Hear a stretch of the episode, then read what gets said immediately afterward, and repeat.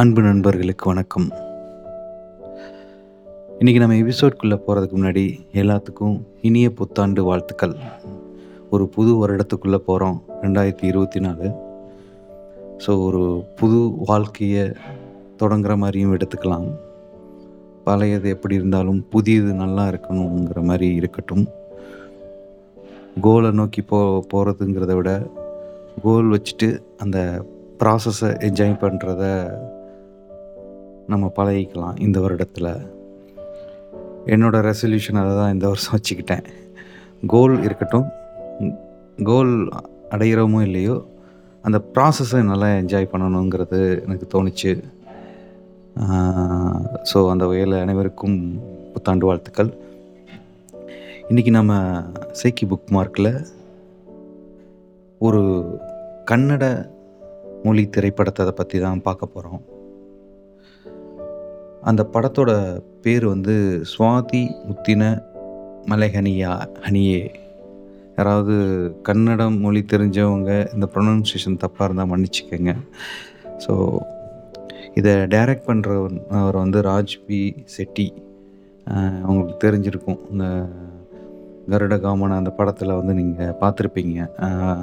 ஃபேமஸான படம். அவர் நடித்து அவர் இயக்கி அவரே கதை எழுதி எல்லாமே மேக்சிமம் அவர் தான் பண்ணியிருக்கிறாரு.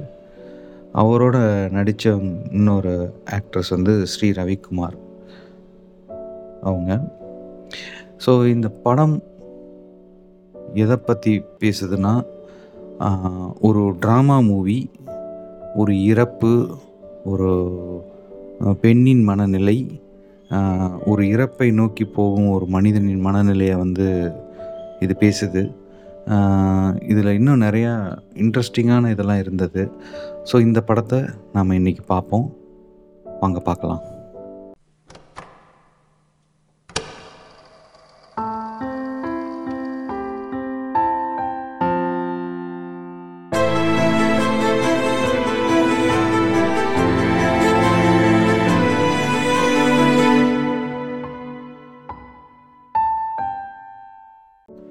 சுவாதி முத்தின மலைகனியா? இந்த படம் கண்டிப்பாக ஒரு பரபரப்பான ஒரு உற்சாகமான ஒரு எதிர்பார்ப்புடன் யாருமே பார்க்காதீங்க. ஏன்னா இந்த படத்தை இன்றைக்கோ ஒரு நாள் ஏதோ ஒரு உங்களோட மனநிலை வந்து ஒரு ரொம்ப சாஃப்டாக இருக்கும் பொழுது என்ன பண்ணுறதுனே தெரியல. எதையாவது ஒன்று பார்ப்போம் அப்படின்னு நினச்சிட்டு ரிலாக்ஸ்டாக உட்காந்துட்டு இந்த படத்தை நீங்கள் போட்டுட்டு தனிமையாகவே பாருங்களேன். அவ்வளோ இனிமையாக இருக்கும். ஏன்னா அந்த படம் வந்து அவங்களோட லொக்கேஷன்ஸ் எல்லாமே ஒரு ஹில் ஸ்டேஷனில் வச்சுருந்துருக்காங்க. அதுக்கப்புறம் அதோடய மியூசிக் வந்து அப்படியே ஒரு படம் ஃபுல்லாகவே ஒரு குளுமையான ஒரு மேகத்தில் மேகத்தில் வந்து அப்படியே மிதந்து போகிற மாதிரியே ஒரு ஃபீல் அப்படி தான் படம் ஃபுல்லாகவே இருந்தது. படமே ஏதோ ஸ்லோ மோஷனில் போகிற மாதிரியே இருக்கும். ஒரு டைம்லாம் சின்ன வயசில் வந்து பார்த்திங்கன்னா சில மாநில மொழி திரைப்படம் சொல்லி இந்த மலையாள படம் அதர் லாங்குவேஜ் மராத்தி படம்லாம் போடுவாங்க. அதில் ஒரு சீன் முடிஞ்ச உடனே அந்த சீன் முடிஞ்சு அந்த கேரக்டர் அங்கிட்டிருந்து நகர்ந்து போகிற வரையே அதை காமிச்சிட்டே இருப்பாங்க. அதுக்கப்புறம் தான் அடுத்த சீன் வரும். அது ஒரு மாதிரி போரிங்காக இருக்கும். அப்போ எனக்கு இந்த படம் பார்க்கும்போது ஒரு ஒரு இதமாக இருந்துச்சு. அந்த அந்த மாதிரி சீன்ஸ் தான் இருக்கும். அப்படியே காரை விட்டு இறந்து ந இறங்கி நடந்து வர்றது அதுக்கப்புறம் தோசை சுடுறது அப்படியே பெட்டில் உட்காந்துட்டு யோசிக்கிறது ஜன்னல்லையே பார்த்துட்ருக்கிறது. இது ஒரு வகையான ஒரு இதமாக தான் இருந்தது. இந்த படத்தோட மேக்கிங்கில் இருந்து பார்க்கும்பொழுது அப்படி இருந்தது. நல்லா இருந்துச்சு. சரி இதோட கதை என்னென்னா ஒரு கேன்சர் பேஷண்ட்டாக இருக்கிறவங்களுக்கு வந்து கன்சல்டேஷன் கொடுக்குற ஒரு வேலையில் இருப்பாங்க. கதாநாயகி. அவங்க வந்து பல இறப்பை நோக்கி போகிற நோயாளிகளை வந்து பார்த்துட்டு அவங்களுக்கு கவுன்சிலிங் கொடுத்துட்டே வருவாங்க. அவங்களோட லைஃப்பை வந்து அவங்க வந்து நினச்சி பார்ப்பாங்க. அவர் ஸ்டார்டிங்கில் பேஷண்ட்டை பார்த்து இந்த மாதிரி பண்ணும்போது அவங்களுக்கு கஷ்டமாக இருக்கும். ஏன்னா இறப்பை பற்றி போ போக போகிறோம் நிறையா பேர் இறக்கும்போது அவங்க நினைக்கிறது எனக்கு அடுத்து என்னோட குடும்பத்தார்கள்லாம் என்ன பண்ண போகிறாங்க அப்படிங்கிற மாதிரி ஒரு வருத்தத்திலேயே தான் இருப்பாங்க அவங்க. அவங்க இறக்கிறத விட இந்த குடும்பத்தார்கள் வந்து இதாகிறாங்களே அப்படிங்கிற ஒரு பெரிய வருத்தம் இருந்துகிட்டே இருக்கும். ஸோ இந்த மாதிரி கேஸஸ்லாம் அவங்க பார்க்க பார்க்க அவங்களுக்கு ஸ்டார்டிங்கில் ரொம்ப கஷ்டமாக இருந்தாலும் அதுக்கப்புறம் அதாவே பழகிடும். இப்படி இருக்கும் பொழுது அங்கே வர ஒரு பேஷண்ட் தான் ராஜ்பி செட்டி அவர் வந்து கேன்சர் பேஷண்ட்டு அவரும் கொஞ்ச நாளத்தில் இறக்க போகிறாரு கொஞ்சம் மாதத்தில். ஸோ அவர் வந்து ஃபஸ்ட்டு ஒரு கோஆப்ரேட் பண்ண மாட்டேன்றாரு கவுன்சிலிங்க்கு ஸோ அவர் எழுதின லெட்டரை வந்து பார்த்துட்டு ஃபஸ்ட்டு கிழிச்சு போடுற மாதிரி தூக்கி எறிகிற மாதிரி வச்சுருக்குறாங்க. அதுக்கப்புறம் படித்து பார்த்தா அவர் வந்து இந்த இயற்கையை வந்து அழகாக வர்ணித்து அதோட இயல்பு தன்மையை வந்து எழுதியிருப்பார். அது அழகாக இருக்கும் அதோட அதோட வரிகள் எல்லாமே. அதுக்கப்புறம் இவங்களோட மனநிலை மாறும். அவங்க கூட நிறையா பழகுவாங்க பேசுவாங்க. இது இல்லாமல் அவங்களோட கணவர் வந்து ஒரு மாதிரி ரிலேஷன்ஷிப் சரியாக இல்லாமல் வாழ்ந்துட்டுருப்பார் ஸோ அது அவங்க ஃபேமிலியில் ஒரு பிரச்சனை ஓடிட்டுருக்கும் அது பெரிய கண்டுக்காமே இருப்பாங்க இவங்களும். ஸோ இப்படி தான் கதை போகும். இதுக்கடுத்து என்ன ஆகுன்னு தான் இந்த படத்தோட கிளைமேக்ஸ் இதுக்கப்புறம் நம்ம பேச போகிறது எல்லாத்துலேயும் ஒரு சின்ன சின்ன ஸ்பாய்லர் இருக்கும். ஸோ இதுக்கப்புறம் கேட்கணும்னு நினைக்கிறவங்க படத்தை பார்த்துட்டு கேளுங்க. ஓகே இந்த படத்தில் எனக்கு ரொம்ப பிடிச்ச விஷயம் என்னென்னா இந்த படத்தோட மியூசிக் அண்ட் மேக்கிங் அவ்வளோ இதமாக இருந்துச்சு. அவங்க கட்டியிருக்கிற அந்த ஹீரோயின் கட்டியிருக்கிற சாரீலேருந்து எல்லாமே ஒரு யூனிக்காக ஒரு மாதிரி ப்ளசண்ட்டாக இருந்தது அந்த ஹாஸ்பிட்டல் கூட அந்த லொக்கேஷன்லேருந்து எல்லாமே அவ்வளோ அழகாக இருந்தது. அப்படி இருக்கும் பொழுது இதில் வந்து முக்கியமாக என்ன சொல்கிறாங்கன்னா ஒரு ஆணின் மனநிலையும் ஒரு பெண்ணோட மனநிலையும் வந்து இதில் நல்லாவே தெரியும். ஒரு ஆண் ஒன்று தப்பான ஒரு உறவு முறையில் இருக்கும் பொழுது ஒரு பெண் அமைதியாக இருந்தால் அது மெச்சூரிட்டிங்கிறாங்க ஆனால் ஒரு பெண் கொஞ்சம் வேறு ஒரு பழக்கத்தில் இருக்கும் பொழுது அதை தப்புன்றாங்க. ஸோ இது வந்து இந்த கலாச்சாரத்தோட பிரதிபலிப்பாக தான் இருக்கும். அது ஜென்ரலாக இருக்கிறது. ஆனால் சில புத்தகங்களும் தத்துவங்களும் நிறைய படிக்கும் பொழுதும் இது பண்ணும் பொழுதும் எக்ஸாம்பிள் வந்து கழிவறை இருக்கைன்னு சொல்லிட்டு ஒரு புத்தகத்தில் கூட இதே தான்.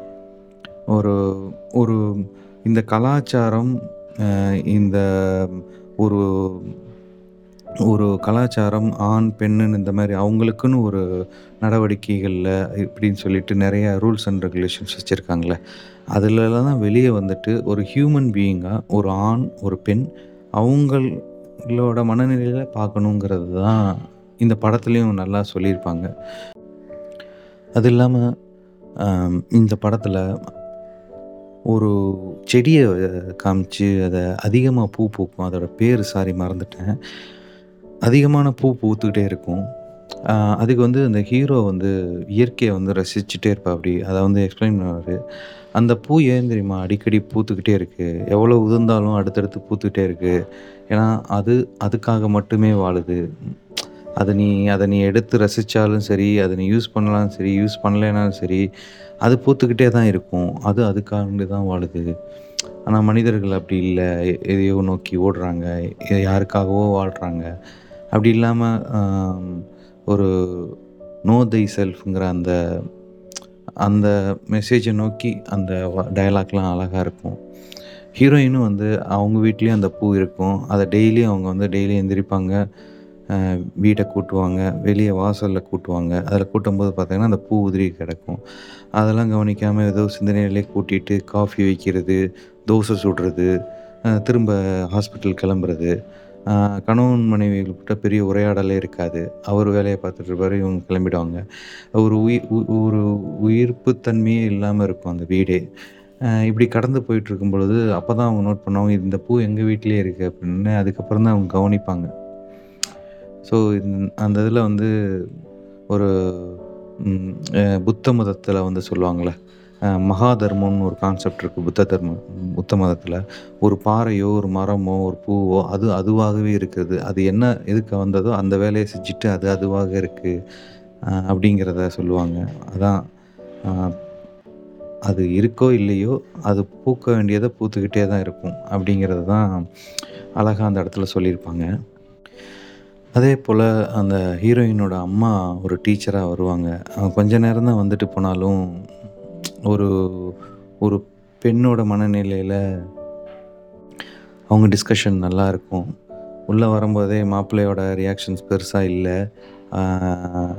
அப்படிங்கும்போது அங்கே போய் அந்த பேஷண்ட்டை ராஜ்பி ஷெட்டியை பார்த்த பிறகு அவங்களுக்கு தோன்றுறது அப்போ அவங்க பொண்ணு வந்து இந்த மாதிரி அவர் எனக்கு பிடிக்குதுன்னு சொல்லும்போது இது அம்மா கிட்ட கே கேட்குறது தப்பு.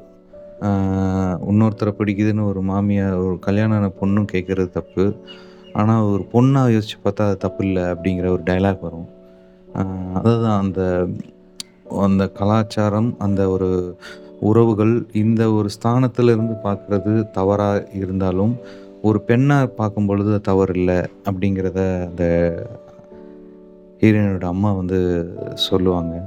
அந்த டயலாக் நல்லா இருக்கும். ஒரு இந்த படம் எல்லாமே ஒரு ஒரு பக்குவப்பட்ட தன்மையோடயே போயிட்டே இருக்கும். மெச்சூரிட்டி மெச்சூரிட்டி பேஸ் பண்ணியே போகும் போகும். கடைசியாக உன்னோட நீ இறந்ததுக்கப்புறம் உன்னோட உன்னோட ஆசை என்ன என்ன பண்ணணும்? உன்னோட அந்த சாம்பலை வந்து என்ன பண்ணணும்? அப்படின்னு கேட்கும் பொழுது அதுக்கு சூப்பராக எக்ஸ்பிளைன் பண்ணியிருப்பார். ஆக்சுவலாக உங்ககிட்ட கொடுத்த டீட்டெயில் எல்லாமே பொய்யான டீட்டெயில் என்னோட குடும்பம் என்னோடய என்னோட அடையாளம் எல்லாத்தையும் மறைச்சி நான் தனியாக வந்து இங்கே இருக்கிறேன்.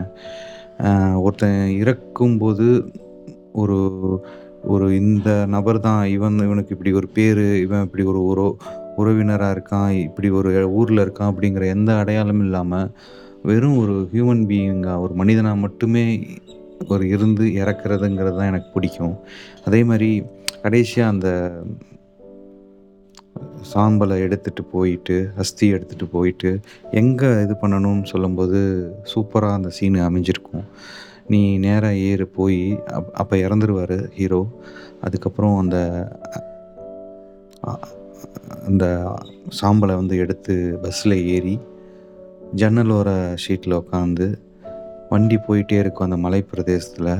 அதில் ஒரு இடத்துல டேர்னிங் திரும்பும். அந்த டேர்ன் திரும்புகிற இடப்ப பண்ணும்போது நீ இந்த திரும்புகிற இடத்துல எல்லாத்தையும் நீ வந்து இந்த சாம்பலை வந்து கொட்டிடு. என்னோட அஸ்தியை கொட்டுடு அப்படின்னு சொல்லிடுவார். ஏன்னா ரீசன்னா இது ஒரு இடத்துல விழுந்து நான் இன்னொரு இதாக பிறந்து இன்னொரு வீட்டில் பிறக்கிறது எனக்கு பிடிக்கல. இப்படி திரும்பும் பொழுது அதோட செடிகளில் விழுகும். நான் செடியிலருந்து இங்கே பயணப்படுற எல்லா மனிதர்களையும் நான் பார்ப்பேன். ஒரு வீட்டில் நான் பிறக்கும் பொழுது நான் ஒரு அப்பாவாவோ ஒரு அம்மாவாவோ தம்பியோ தங்கையோ அக்காவாங்கிற மாதிரி பல உறவினர்களாக நான் பார்க்க வேண்டியிருக்கும். ஆனால் ஒரு பயணத்தின் போது வெளியே இருந்து ஒருத்தவங்களை பார்க்கும்போது ஒரு மனிதனாக மட்டும்தான் பார்ப்போம். அவங்களும் ஒரு மனிதர்களாக தான் இருப்பாங்க பயணத்துலேயும். ஸோ இந்த காட்டிலிருந்து இந்த செடிகள் மூலமாக நான் அவங்கள பார்க்குறோங்கிற மாதிரி எக்ஸ்பிளைன் பண்ணியிருப்பார். செம்மையாக இருக்கும் அது. அவ்வளோ இந்த படமே ஒரு கவிதை. கவிதைன்னே சொல்லலாம். ஒரு வாழ்க்கையின் இறுதி கட்டத்தில் இருக்கும் பொழுது இருக்கிற மனிதனின் மனநிலை எவ்வளவு பக்குவப்பட்டு அந்த மனிதன் இருக்கிறாங்கிறது அதில் தெரியும். கண்டிப்பாக இந்த படத்தை தனியாக உட்காந்து பாருங்கள் ஒரு அமைதியான சூழ்நிலையில் உட்காந்து பாருங்கள் கண்டிப்பாக அது உங்கள் மனதை தொடும். இந்த படத்தோட மைனஸ்ன்னு சொன்னால் அதை பார்க்குறவங்கள பொறுத்து மைனஸ்ன்னு சொல்லலாம். ஆனால் அதுதான் என்- எனக்கு என்ன சொல்ல போனால் ப்ளஸ்ன்னு சொல்லுவேன். அதான் அதோட ஒரு அமைதித்தன்மையும் மி- மிதமான போக்கும் தான் அந்த படத்தோட மைனஸ்ன்னு நிறைய பேர் சொல்ல தோணும். அதை பார்க்குறவங்க மனநிலையை பொறுத்து தான். ஆனால் அந்த படத்துக்கு அது தேவைப்படுதுன்னு தான் நான் சொல்லுவேன். அவ்வளோ அழகாக இருந்தது. கண்டிப்பாக இந்த படத்தை பாருங்கள் மீண்டும் ஒரு புத்தக இந்த வருடங்கள் நான் படித்த புத்தகங்களை வந்து அடுத்த புத்தக எக்ஸிபிஷன் போகிறதுக்காக சில சஜஷன்ஸை வந்து பா நம்ம படித்து வந்த புத்தகத்தை ஒரு ஒரு சின்ன இன்ட்ரோவாக கொடுக்கலான்னு தோணுச்சு. அதை நெக்ஸ்ட்டு எபிசோடில் நான் வந்து பேசுவோம். மீண்டும் இதே மாதிரி ஒரு படங்களையோ ஒரு புத்தகங்களையோ நாம் பார்ப்போம். எல்லாம் சரியாகும். நிம்மதியாக தூங்குங்க. நன்றி. வணக்கம்.